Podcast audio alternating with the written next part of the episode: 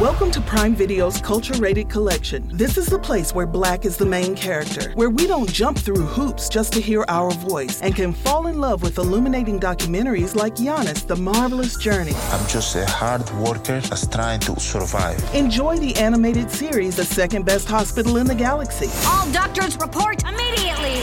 where we dive into something new like the latest season of Them, The Scare, and the award winning American Fiction. Welcome home, baby. Or add to the experience by buying or renting the biopic of a legend, Bob Marley, One Love. I want my music to unify people. And add on channels like Paramount Plus and Starz to bask in nostalgia with Beverly Hills Cop This is the cleanest police car I've ever been in in my life. and BMF. We about to take over the whole nation. Explore Prime Video's culture rated collection and enjoy old school greats and new school hits. Prime Video. Find your happy place. Restrictions apply. See Amazon.com slash Amazon Prime for details. You know how to book flights and hotels. All you're missing is a tool to plan the travel experiences you'll have once you arrive. That's why you need Viator. Book guided tours, activities, excursions, and more in one place to make your trip truly unforgettable. Viator has over 300,000 travel experiences to choose from. Everything from simple tours to extreme adventures and all the niche, interesting stuff in between. So you can plan something that everyone you're traveling with will enjoy. Real traveler reviews give the inside scoop from people who've already been on the experiences you're considering. So you can plan with confidence. Free cancellation helps you plan for the unexpected, and 24 7 customer support means you can travel worry free. Download the Viator app now and use code Viator10 for 10% off your first booking in the app. Find travel experiences for you. Do more with Viator. So, Gravity Leadership National Gathering is coming up in a few weeks, a few days, maybe from when you're listening to this. And I, I have a confession to make about it. When it was first proposed, I didn't want to do it hmm. Why not, Matt? because I have I have increasingly become tired and wearied of Christian events where I go with like huge expectations and leave with like a smattering of notes, uh, sleep deprived, and some swag I don't want. You know, like some. I do like the Hmm. Some free extra pens. You I- like the free pens, though. like you do like those. I got one in my pocket right now. Oh, nice. No, but I, I, I kind of, they never deliver to me what I'm hoping to get from them. Hmm. You know, like the titles of the talks sound great. Uh, this this author or this professor or this pastor is going to deliver the goods that are going to lead me into the. I'm going to be caught up in the seventh Flourishing heaven. and- yeah, it's, what? it's going to be awesome. Your church is going to be great after this. Yeah, and it just never delivers. And so when we first had this idea, I think Ben Hardman had the idea. Inwardly, I kind of rolled my eyes, like I don't want to Mm-hmm. do this. But I got to say, as time has gone on, and this is a work of grace in my life, but also just as we've reimagined how to have a gathering, I am stinking excited Hmm. because I think, I think uh, one of the things I'm most excited about for this is that there's plenty of space. You know, there's sometimes the Q and A after a talk is when, like when things just get Perfunctory. just get well like sometimes it's perfunctory but sometimes like somebody asks a question and there's like murmuring in the room and people are like yeah what a, what about that and like you know somebody talks for 28 minutes about it Yeah. and you're like oh well this is just another talk by the speaker and he doesn't really she doesn't really answer the question and then like the moderator is like okay we're done Right. but like we want to that that's a generative space there Yeah. there is a, a a space that opens up when people bring their stories and their questions and their curiosity together mm-hmm. right in, Yeah. a, in a space that's sacred Yes. like a courageous sacred space and that's what we want to convene and construct and, and foment in this event so i went from being mildly annoyed to being moderately stoked about this event and i'm uh, want to invite you personally I don't, know if, I don't know if I know you personally, but I personally invite you to come. uh, we're gonna have like a bonfire the night before, uh, uh, a fire again Friday night of the event.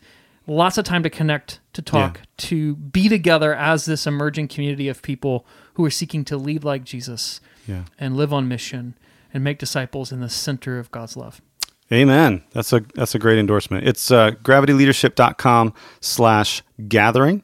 If you want all the info, uh, it's October 26th and 27th uh, with an optional bonfire the evening of October 25th. So I hope you guys can make it. Uh, we're really looking forward to being together.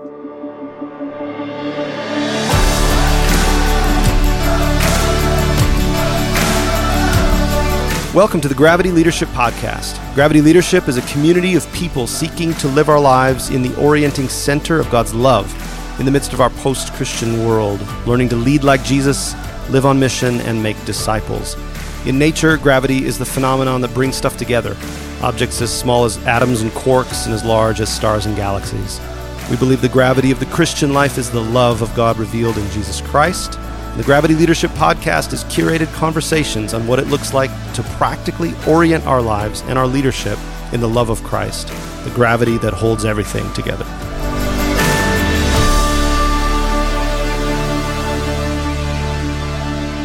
Hey, friends, welcome to the Gravity Leadership Podcast. I'm Ben Hardman from Atlanta, Georgia. I'm here with Ben Sternke and Matt Tebbe from Fishers, Indiana, hey right outside of Indianapolis. Is it in Indianapolis or is it no, outside of Indianapolis? It's a, what's a city attached to Indianapolis is outside of Fishers. Ben, that's okay. how we talk about that's that. how we talk yeah, about it here. Is that, that's yeah. how it works? Yep, that's awesome. how it works. Awesome. Okay. It's a massive. Indianapolis massive is a suburb of Fishers. City. Yep. One of the largest cities in the world. Uh, and and we're also here with our friend Aaron Keys. Hey guys. Uh, Aaron is the founder of 10,000 Fathers Worship School. Uh, he is a good friend of Gravity Leadership, and he also works for the Grace Family of Churches. Uh, so we kind of work together, Aaron. Mm-hmm. Yeah, absolutely. Who's we don't wait, really see each other that often. Is there somebody uh, on the? I'll drop your name, man. I'll drop your name if it gives me credit somewhere. hey, Hardman, Me too, Hardman on the org chart. Who's who's uh, who's who's boss? Yeah, I, I, I'm certain that Keys is my boss. I am 100 percent sure that if there's like the puppeteer, uh, he's everybody's boss. He's the puppeteer. Anybody that lived in Buddy's basement for any period of time oh. is my oh. boss. That's how it works yeah. around Grace. And that's right. You may not understand that unless you're familiar with Grace, but yeah. uh, favor ain't fair, guys. Favor ain't fair. awesome. Well, hey, Aaron, we're so glad that you're here, man. And today I'd love to talk a little bit about what you guys do at 10,000 Fathers. We are really huge fans of the way that you guys are training worship leaders uh, and just watching the results of. Uh, the character and the competency of the leaders that you're developing. Uh, the worship leader from our church, Grace Marietta, is going through your worship school right now and uh, just loving every second of it. Um, he's a big Aaron Keys fan uh, and loving every bit of that. And so I'd love to just talk a little bit today about uh, how you got into 10,000 Fathers, where your heart came for training worship leaders. Could you share just a little bit of the story of kind of like the startup of 10,000 Fathers and, yeah. and maybe share a little bit of like what, what 10,000 Fathers is for those who don't know? Yeah, absolutely. Well, first of all, so honored to be on this. Love this podcast. Um, Gravity has impacted my life, not just through the podcast, but even through the prayer school. All summer, I've been praying through Brian Zahnd's liturgy. Mm. Our team went through it yesterday. Um, so just can't speak highly enough about what you guys do. So thankful for you. Um, Thanks, yeah, I love Tyler, your worship pastor, incredible guy. The biggest treasure that we get to um, delight in is these people that come from around the world that we get to know uh, through a journey of discipleship and walking together. So yeah, it all started 10 years ago. So it's crazy to think, but 10 years ago, we uh, we had our first class of worship leaders move into this house. So it's four guys. Uh, they moved into the basement. The basement wasn't even done. I mean, they were painting the walls for the first month. It was basically like free labor, you know? Yeah, yeah. Indentured um, servants. yeah, yeah. So um, the reason we did that was because um, for the 10 years before that, I had been traveling with the band and writing and recording and all this stuff. And all the places that I traveled, the pastors that I would talk to would have similar comments like, Hey, thank you for, for leading our, our church in worship. Do you know anyone else that could do that, that maybe you could recommend to come here? Because they would all say, We've got great singers, we've got great musicians, but we need someone to shepherd us in worship. How do we, how do we go deeper in worship? And so that was kind of a normal occurrence. About once a week, I'd, I'd get a phone call or or talk to a pastor like that. And then in one week, I got three calls in three days. It's the exact same conversation every time. And it started to break my heart. So I'm stubborn. I think the Lord has to speak to me three times for me to recognize He's speaking to me. You know? In one day. Three times in yeah. one day. Yeah. yeah. And uh, my heart broke because it, it just, that picture of Jesus saying the fields are wide and the harvest. I know that we think of that missiologically and all that stuff, but I, I felt like there are people out there that want to worship. There are pastors that want their churches to worship, and they don't know how. not that we're any kind of experts at all, but it was like people want to go deeper in worship, and the worship leaders in these places think that people just want to sing the latest songs, but the people want to go. They want to know God better. They want to like, um, they want to love Him more, you know, more passionately and and faithfully. So, talked with my wife Megan, talked with Buddy, our pastor, and just started saying, "What can we do?" Um, so I got off the phone. Uh, I got off the phone with that third pastor and said, "I don't know anyone right now, but call me in a year. I'll, I'll have someone." um, and so we uh, we prayed. We bought this house where we could have people live with us indefinitely, um, and kind of from there it was off to the races. We we invited worshipers to come for a season. So that first year we had four guys move in for six months, and we just did life together. So dinners, you know, uh, kids soccer games. Um, the Lord gave us this house and a tour bus, all in about six months, so that we could. I wanted them to see my whole life, not just like my stage life or even just my church life, um, the whole thing because a lot of my life was on the road at that point. A lot of my life was obviously just kind of normal parenting and family. And we had a baby, you know, during one of those uh, worship schools. Like we gave birth to a baby um, who will be 10 this, this December. That's So- how you, that's how you can measure how long you've been doing worship school. Just how- Exactly, How, yeah. old is your uh, how old's that kid? Right. yeah, how old's Lennon? So um, the the next few years we continue to do that. Um, where we had guys live with us for seasons, and after a few years of that, having a baby, you know, normal life, church, travel, band, music, records, uh, we were pretty wiped. And so we went down to Pawleys Island for a sabbatical for a year. Where I connected with uh, Sternke here, Hey, and uh, we we went down there because we were we believe so much and we want to multiply. We want to disciple leaders. We just don't really know how. I mean we we have the heart. We we have a passion for it. Obviously we we bought a house and we've oriented our life around it but we didn't really have any tools. I mean pretty much all we were doing i was just sitting on the trampoline with the, with the guys in the morning like walking through the bible and then we'd write songs together and you know they'd sit in the green room while we're having programming meetings before d now or something uh, not sexy you know um, I don't know the trampoline. I mean, you did have a people in. trampoline. I'm, I'm, I'm assuming. and you did think to do Bible study on You it. You could paint my basement, Yeah. hang out with me, and jump on the trampoline. I'm in. Sign me How up. much? Pretty good. What's the cost? Yeah. yeah. So we needed tools. Like we needed a, a skeleton. We had the heart. We had the the passion. We just didn't really have much else. So we went to Pawleys to to get the rest. Um, and that year was so helpful for us, uh, being around guys like Ben, Rhodes, um, this whole community that you guys are a part of now. Came home and said, you know, how how can we prioritize this? Not just have it as a little part of our life. We want this to be our mission to multiply as many worship pastors as we possibly can. Because I'm just, as I go through the Bible and as I think in my own life, like when worship goes right, everything goes right. Uh, and when worship goes wrong, pretty much everything goes wrong. And the, the scariest thing is when the people think that it's going right, but God says that it's going wrong. And Mm. not like not like that's the country, that's the world. But I've just seen in my own life, if I've led worship for 20 years, I think I've misled it for at least half of that. I didn't mean to. I just didn't know, you know. Yeah. Uh, there's not there's not great, you know, seminary tracks really like all over the place teaching people to lead people in worship. If, if you want to be a pastor or um, a scholar, if you want to plant a church, there's great stuff. It's the it's replete with options. But if you want to be a worship pastor, it's like get yourself some, you know, skinnies, a capo, and YouTube, and you're set. Yeah. Yeah. Yeah. But it's like that's Yeah. not that's we're at a point now that's kind of new in church history, you know. Right. But where this because someone can sing and carry a tune, they're given as much opportunity to shape a community, what they believe about God, themselves, the world, their mission, as as the pastor who has studied theology and biblical interpretation and culture. You know, You're right. it's amazing. And so, no wonder all these worship leaders feel ill-equipped and overwhelmed, and like they're not up to it. They they've been sent into a battle without a sword, without a shield.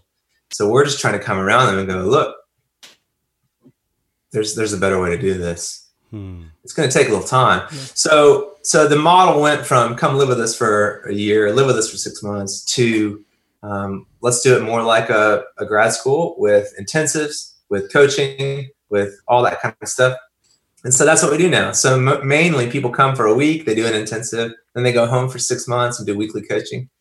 Um, and then they'll come back for a week, intensive, six months coaching, back for a week, six months coaching, and they graduate. So it's an 18 month journey now um, that actually feeds into a seminary in Chicago that we've partnered with called Northern Seminary.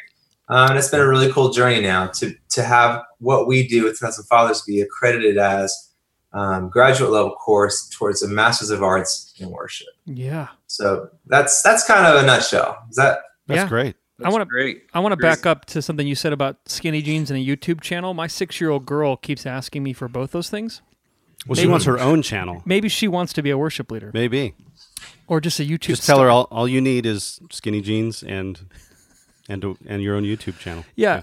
no? That's not what you need. No, that's it. Is that not the uh, message you just Got said? some No? sass too, Aaron. She's got some sass. She does have some. Yeah, sass. yeah, She does have some sass. yeah. Understated sexual overtones. That's that helps too. Oh gosh. Oh, Well, bro, that that yeah. The, the two little boys in her class that she likes has a crush on are named Jace and Gage. And you just know those guys in high school are going to be no good. No good. Driving a You can Camaro. see the future. yeah. Or We don't- they'll be worship leaders. Those are good Yeah. I need to get her No. and her friends into worship school. We don't mean to uh, cast any shade. If you're listening to this and your name is Jace or Gage, we're sure you're wonderful people. I mean, but I'm pretty sure those are two of the 10 guys in Cobra Kai from Karate Kid. I mean, yeah, totally. I'm pretty sure. names. Uh, Oh dear. Aaron, you said something about misleading worship for 10 years. I would love, if you feel comfortable, I would love to hear, like, how do you know? And what, what was insufficient about that for you? Like, looking back on that, mm-hmm. how do you, what were the artifacts or like specifics of, I didn't get it, or I was doing it insufficiently, or I didn't have a full picture, etc. I think that the big takeaway for me as I reflect on that has been failing to distinguish between passion and love. So in those early years, I thought my job was to help stoke people's passion. Hmm. Like I want people to feel passionate, to sing passionately, Yeah. um, to have a passionate encounter, you know, with Jesus. And there's nothing wrong with that, obviously, but um, it's it's not you know inaccurate. It is wholly inadequate because like as we're 18 years into marriage now with four kids, if all that I think about in my marriage are passion, right. I'm going to miss like 99% of life right. with actually like being faithful and loving and sacrificial. Um, and so I, that's what I mean. Like the early days of leading worship, it was just all about trying to stoke some um, intensity, which is nothing wrong with that. It's just that in First Corinthians 13, when it talks about loving God, there's nothing about that. Right. It's like love is patient. And patience and passion are usually going in opposite directions. Like yeah. when you know when i'm engaged with megan in college we're, we're trying to honor god and be pure to give in to our passion is the opposite of love you know so i just think early on like i turned like loving god into kind of lusting for god Mm. which is weird um, and it, it wasn't actually about loving god in all of my life it was about having these intense experiences for little slivers of my life Yeah. which if that was marriage it just wouldn't work that'd be that's a weird marriage you know Yeah, it's almost like you're describing sort of like your early experience with that culture was like leading like a Christian hookup culture with God. Like having that's these really yeah. Yeah. it's not that far off man. So like if there's not a love that accompanies all that stuff like i mean if if with megan like if i gave her these romantic gestures you know a couple times a week um but i i just ignore her. I never think about her i never talk to her. I never actually help with the kids. Uh, i don't put away the dishes. Like it doesn't matter what i say to her. There's there's a huge difference between saying that you love someone and loving them Yeah. Yeah. and in worship, I think, you know, it's amazing in the Psalms, I think only one time, Psalm 18, is the psalmist bold enough to say, I love you, Lord. It's and, and that's a word that actually means obey. It's like, I love you, Lord, my rock, my strength. hmm And uh, they, I love in the Psalms, they weren't nearly as deceived as we are about how much they loved God. we, you know, we don't tell lies in church. We just sing them every week. It's like, we love you with all that we are. Well, no, we don't. Yeah. And and it's good to sing our aspiration. There's plenty of aspirational stuff in songs too, but we need to be honest. And I think we Mhm. kind of fool ourselves by singing how much we love. I'm really grateful for the intimate stuff that the Vineyard brought in in the '60s, and I'm really grateful that we sing to the Lord now, not just about Him. Yeah. I love all that.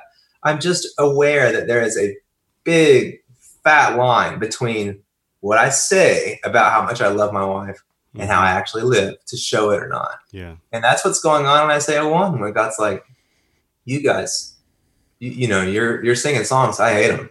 Mm. You're you're burning incense. Can't stand it. You lift your hands. I turn my face because uh, your life doesn't match up with this. Yeah. Yeah. You're saying all this stuff, and so even Jesus, like you have to love the Lord and you have to love people. Like we are so quick to give ourselves the benefit of the doubt with how much we love God. And I'm just wondering, maybe we need songs that say like how little we love you, but how much we want to love you more. Yeah. Mhm. Totally. So that's all. I just think I get I got pretty caught up in the passion and oh yeah, I do love you, but I didn't really. Yeah. Yeah. It- it's as if we, ch- we we chase that emotional experience that worship gives us, and it becomes our fix for the week that we've got to get on Sundays. And particularly in young people, I'm just seeing this over and over again. I just got to get my fix. I got to get my fix. Mm. Uh, and there's a depth and a beauty to it that is missed when you cannot lead in in a, in a way that takes people to another place. And so Mm. part of all of our journey, and I, I'm hearing this in your story, Aaron, was was we were trying to take people to places that we hadn't been to ourselves. Uh, and so there had to be a rootedness, there had to be kind of a redefining of how to lead, um, which is really where gravity leadership came from. And, and a lot of our discussion recently has been around how do you move from training people around technical leadership, right? Just like the tips and techniques and tactics, which I'm, I'm imagining for a worship leader, they're all over the place, right? There's certain keys you play in. There's, there's a way to get your voice to sound better. I can learn a new instrument. I can, I, I don't know. I, I, I there's, I'm sure there's tons of stuff I don't even understand that's going on in a worship set every single week. Mm. Uh, but there's an adaptive way to lead that's not just about technical and it's not leading off of a template. And so the question that we've been wrestling with is how do you train people for this? How do you train people not just for talent? Uh, we don't want to train just like good preachers who can like captivate a crowd, uh, but want to train men of character and, and women of character, leaders who are able to like step into positions where they lead from a place of like a deep well and a reserve. Uh, and so I, I love the statement that you guys have on your website and the statement that you guys use. And it, you, they say this with 10,000 Fathers it says, nurturing worship leaders who lead songs into worship pastors who lead people. Um, that is incredibly captivating for me. And so I'd love to just talk a little bit about how how do you get there, man? How do you how do you move beyond because there is a balance, right? There's some there's some techniques that you want people to be able to have. You want your worship leader to be able to sing a little bit. Like we'd we'd love for them to have a good voice. Uh, but how do you move beyond just training for tips and techniques and tactics into something that's deeper? Yeah, I mean, a big question that we ask our students, you know, uh, within the first six months of worship school, or the first week, is if you lost your ability to play music today, uh, would you still be recognized as a spiritual leader tomorrow? You know, is the only reason that you're basically considered a leader in your church because of your your talent? Um, and if that's the case, uh, name it, acknowledge it, and then you know do something about it. Doesn't mean you're a horrible person. Just Right. means you focus on the wrong thing. Yeah. Um, so what we've had to recognize is, man, with Jesus, like this took years with his guys, and you guys know all about you know this better than I do. But with Jesus, he spent three years investing in those guys, um, and they were still kind of a colossal disaster, you know, Yeah. until the Holy Spirit like empowered him next too. So that's why we've we've recognized this can't happen in a week. It Yeah. can't happen at a conference. Um, it can't even happen honestly in 18 months. Mhm. Uh, but if we can build relationships and invest and sacrifice our time to be in relationship and not just we're hanging out we're getting coffee, but like, no, we're walking down the exact uh, same stepping stones that have brought us to where we are. Not that we're perfect, um, just that we've learned some stuff from doing this 20 years that someone who's done it for two years can maybe skip some of the pitfalls that have taken out a lot of worship leaders. You know, maybe they could actually uh, learn some stuff from our failures and not have to make them make their own mistakes in, in some ways.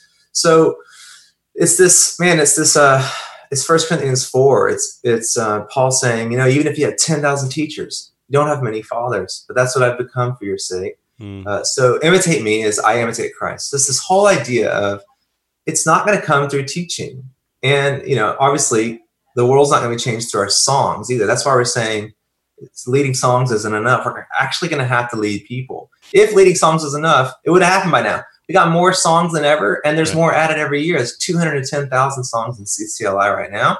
That number will go up next year yeah. because we've got songs from the Wesleys, we got songs from Isaac Watts, we got songs from Sixth Century, mm-hmm. we've got songs from last week, and I'm I was writing one this morning. You know, so we've got more songs than we've ever had. We got more albums than we've ever had, more tours, better bands, better production, but we don't necessarily have more like more kingdom power in our lives. We're we we're kidding ourselves if we think that that's happening. So mm. we just have to step back and acknowledge, look, the songs aren't doing it. Our music isn't doing it.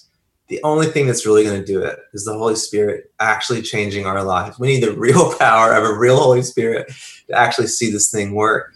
And so we've just said you have to actually bring people into your lives in the same way that you do with your kids they just see your real life.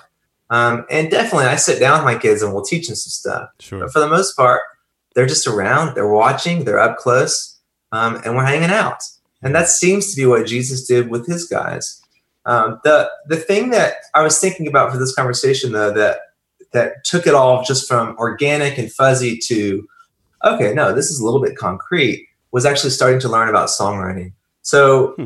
six or seven years ago, I was, you know, we're doing worship school. I was teaching students at this point, and I was trying to teach songwriting. And one of the students had gone to Berklee School of Music, probably one of the best schools yeah. in the country that teaches, yeah. you know, music and songwriting. And so he pulled me aside afterwards, and he was real humble, real kind about it. Um, and he he basically said, "Hey, you might want to check out this guy, Pat Pattison. He's the the chair of the songwriting department at Berklee, and he's got some great books." And so he he told me about this book, so I started reading this book and I, my mind was blown. All of a sudden, I didn't want to just inspire people to write better songs anymore. I finally had tools to be able to empower people. Hmm. And that idea of moving from just inspiring people to do something to empowering them to actually do that thing yeah. has been everything. But it took learning some actual, like, I need to know about rhyme. I need to know about line length. I need to know about melody and prosody. I need to understand all the stuff that I didn't before. It was all kind of fuzzy. Um, but you probably but intuited we, it. You probably you probably intuited totally. some of that, but you didn't yes. know you were intuiting it, so you didn't know how to give it away. Exactly, and that's the thing. Like when I we it's kind of become a famous story around 2000 fathers at this point. But we we did a session with Chris Tomlin a few years ago. Chris has been a great friend of our school, and one of our guys asked Chris in this session, tell us your your theory on writing bridges. Like, how do you approach songwriting when it comes to bridges? Because your bridges are always they fit so perfectly and whatever.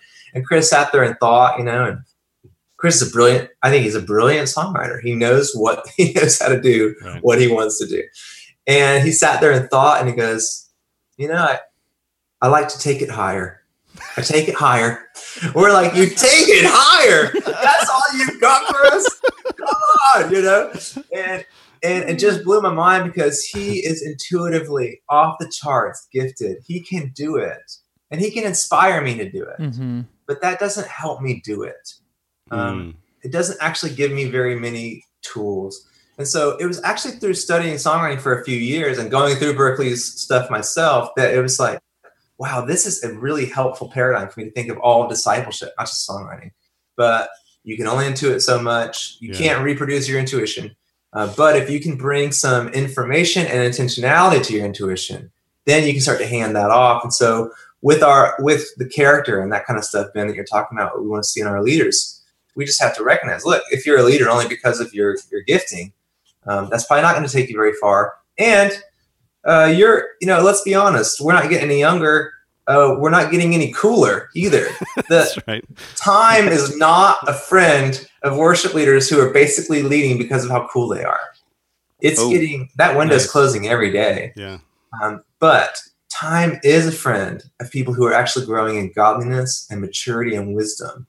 That that opportunity gets more and more broad every day. Hmm. Uh, and so we're just challenging our leaders to, to say, look, if God's giving you a season on a stage or or like right now, you're cool. That's great. Leverage it, use it, but recognize that how long can you play like in the NBA? You know, 15 years. How long can you coach? Twice that, three times that.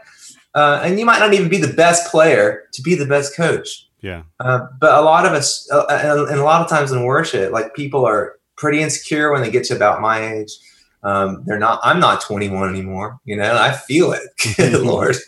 Uh, but but if and if my ego, and I've heard you guys talk about this on the podcast, you know, if my ego needs to be on the stage, then I'm going to hang on to this season in the in the spotlight as long as I can. Yep. But if I'll recognize, I'd actually love to put some more people in that spotlight, and I can help them not be burned down by it.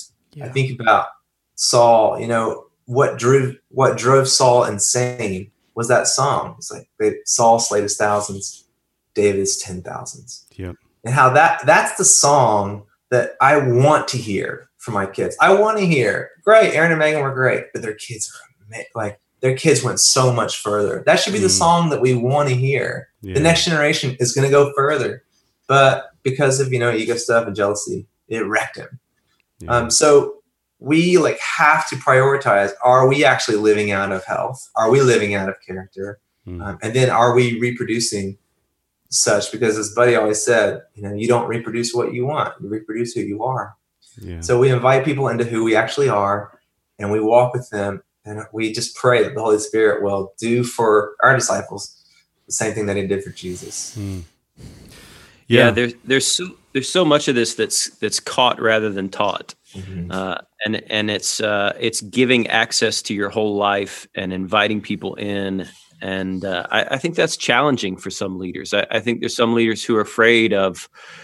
Uh, there, there's there's kind of a I've got my nine to five hours that I work at the church, and then I come home and I kick back because I'm exhausted and I've been giving and extroverting all day and doing all these things, and so I, I kind of divide my space. So I've got my work hours and I've mm. got my my rest hours or my home hours, mm. uh, and I do think there's a there's a flip that there's a switch that needs to be flipped there of understanding that my whole life is ministry, uh, understanding that I'm not just you know clocking in and doing my nine to five. That part of my journey as a leader is inviting people into my whole life because they're they're truthfully there's there's a way that people can see me on the stage on Sunday when I'm preaching and think that I'm pretty great.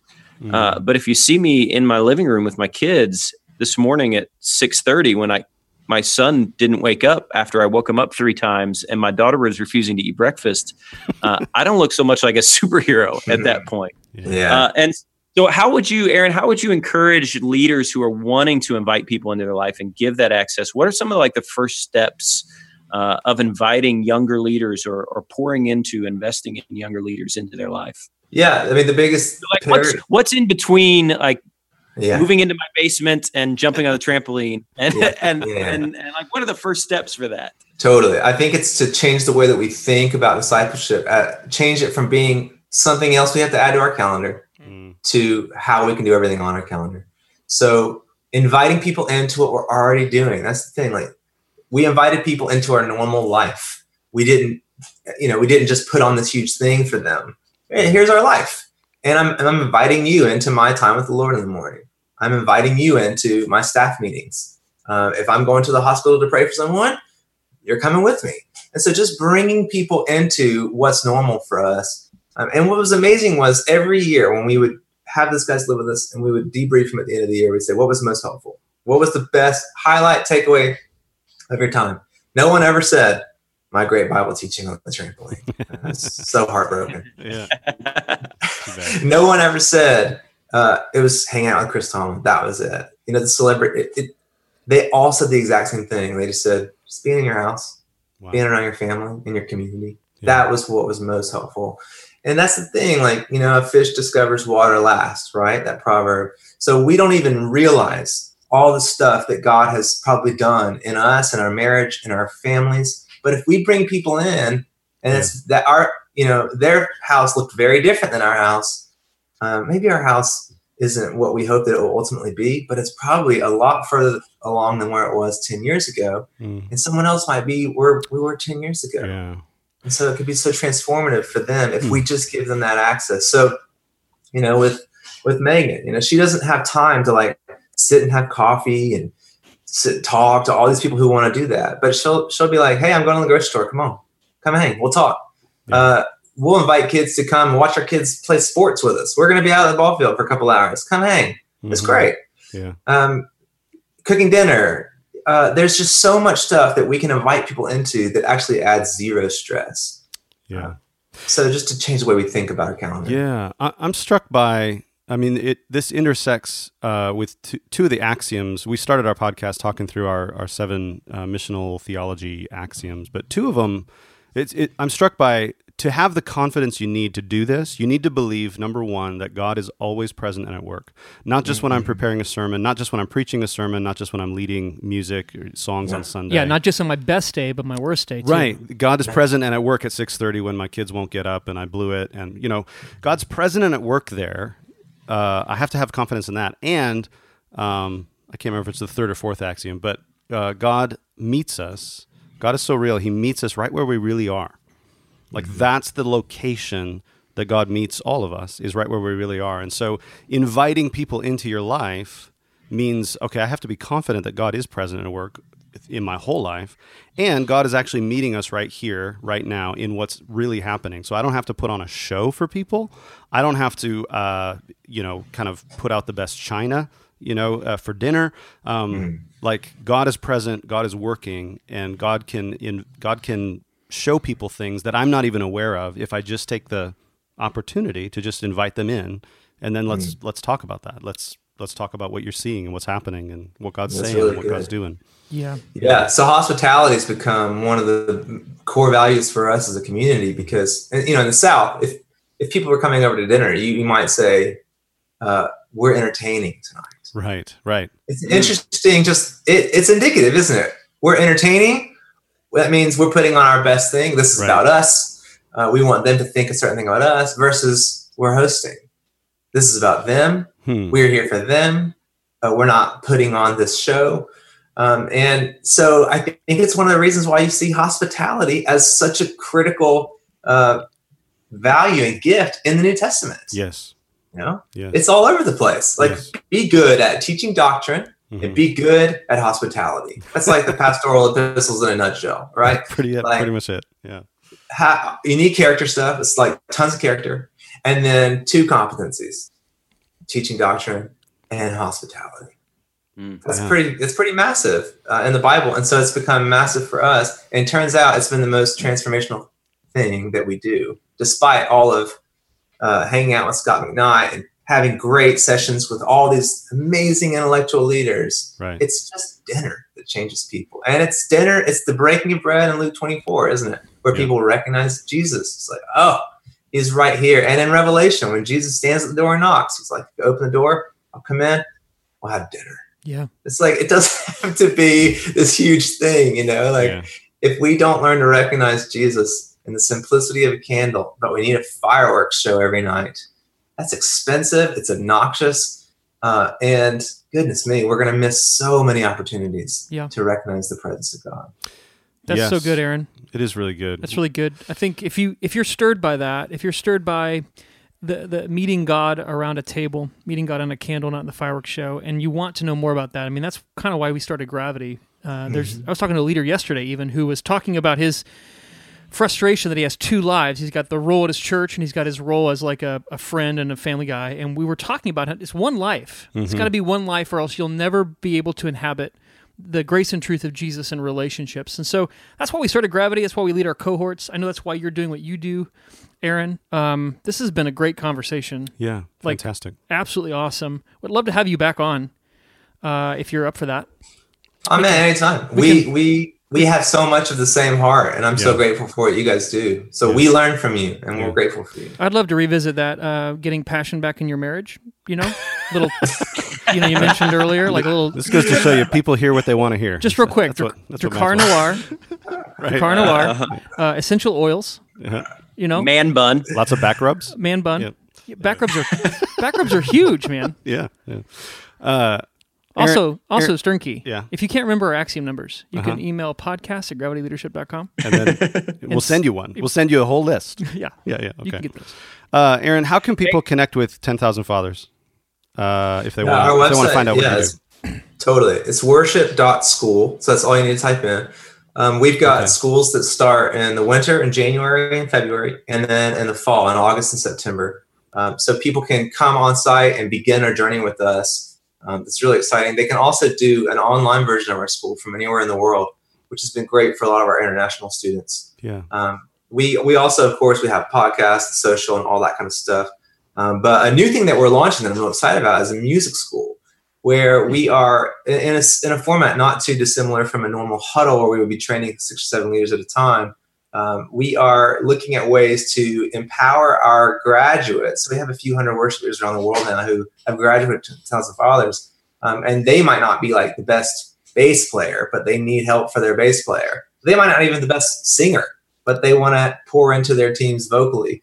Um, we, we're able to offer now some pretty cool new stuff through our music school where we can help come alongside our leaders who are already shepherding their teams in character. We can come alongside them and help uh, invest in some of the competencies as well. So that's kind of cool. That's just now starting. Um, but everything you need, worship.school, it's all there. That's great. We'll put a link to all that stuff in the show notes uh, if you're curious about connecting with Aaron and with 10,000 Fathers. All right, y'all. Anything else? Are we good? I think we're good. Thank you so much, Aaron. It's been guys. awesome. If I were a worship leader, I would be looking that up right now and getting in touch with Aaron and figuring Yeah. out how I can get connected to Yeah. 10,000 Fathers. These guys have uh, blessed us a ton. Yeah, yeah, they and really I, have. I'm 100% certain it will be something that's worth the investment. Amen. Thanks, guys. Yep. All right. We'll see you next time.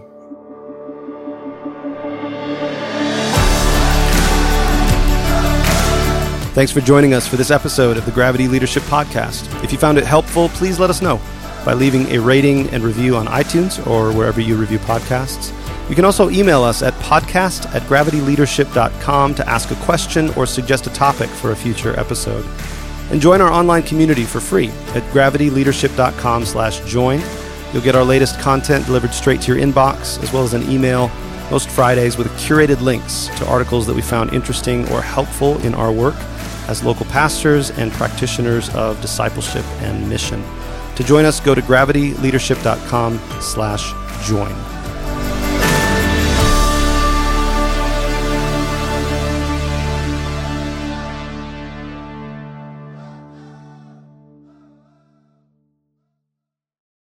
This is the place where black is the main character, where we dive into something new like the latest season of Them, The Scare, and the award winning American fiction. Or add to the experience by buying or renting the biopic of a legend, Bob Marley, One Love. And add on channels like Paramount Plus and Starz to bask in nostalgia with Beverly Hills Cop and BMF. Explore Prime Video's culture rated collection and enjoy old school greats and new school hits. Restrictions apply. See Amazon.com slash Amazon Prime for details. You know how to book flights and hotels. All you're missing is a tool to plan the travel experiences you'll have once you arrive. That's why you need Viator. Book guided tours, excursions, and more in one place. There are over 300,000 travel experiences to choose from, so you can find something for everyone. And Viator offers free cancellation and 24 7 customer support for worry free travel. Download the Viator app now and use code Viator10 for 10% off your first booking in the app. Find travel experiences for you. Do more with Viator.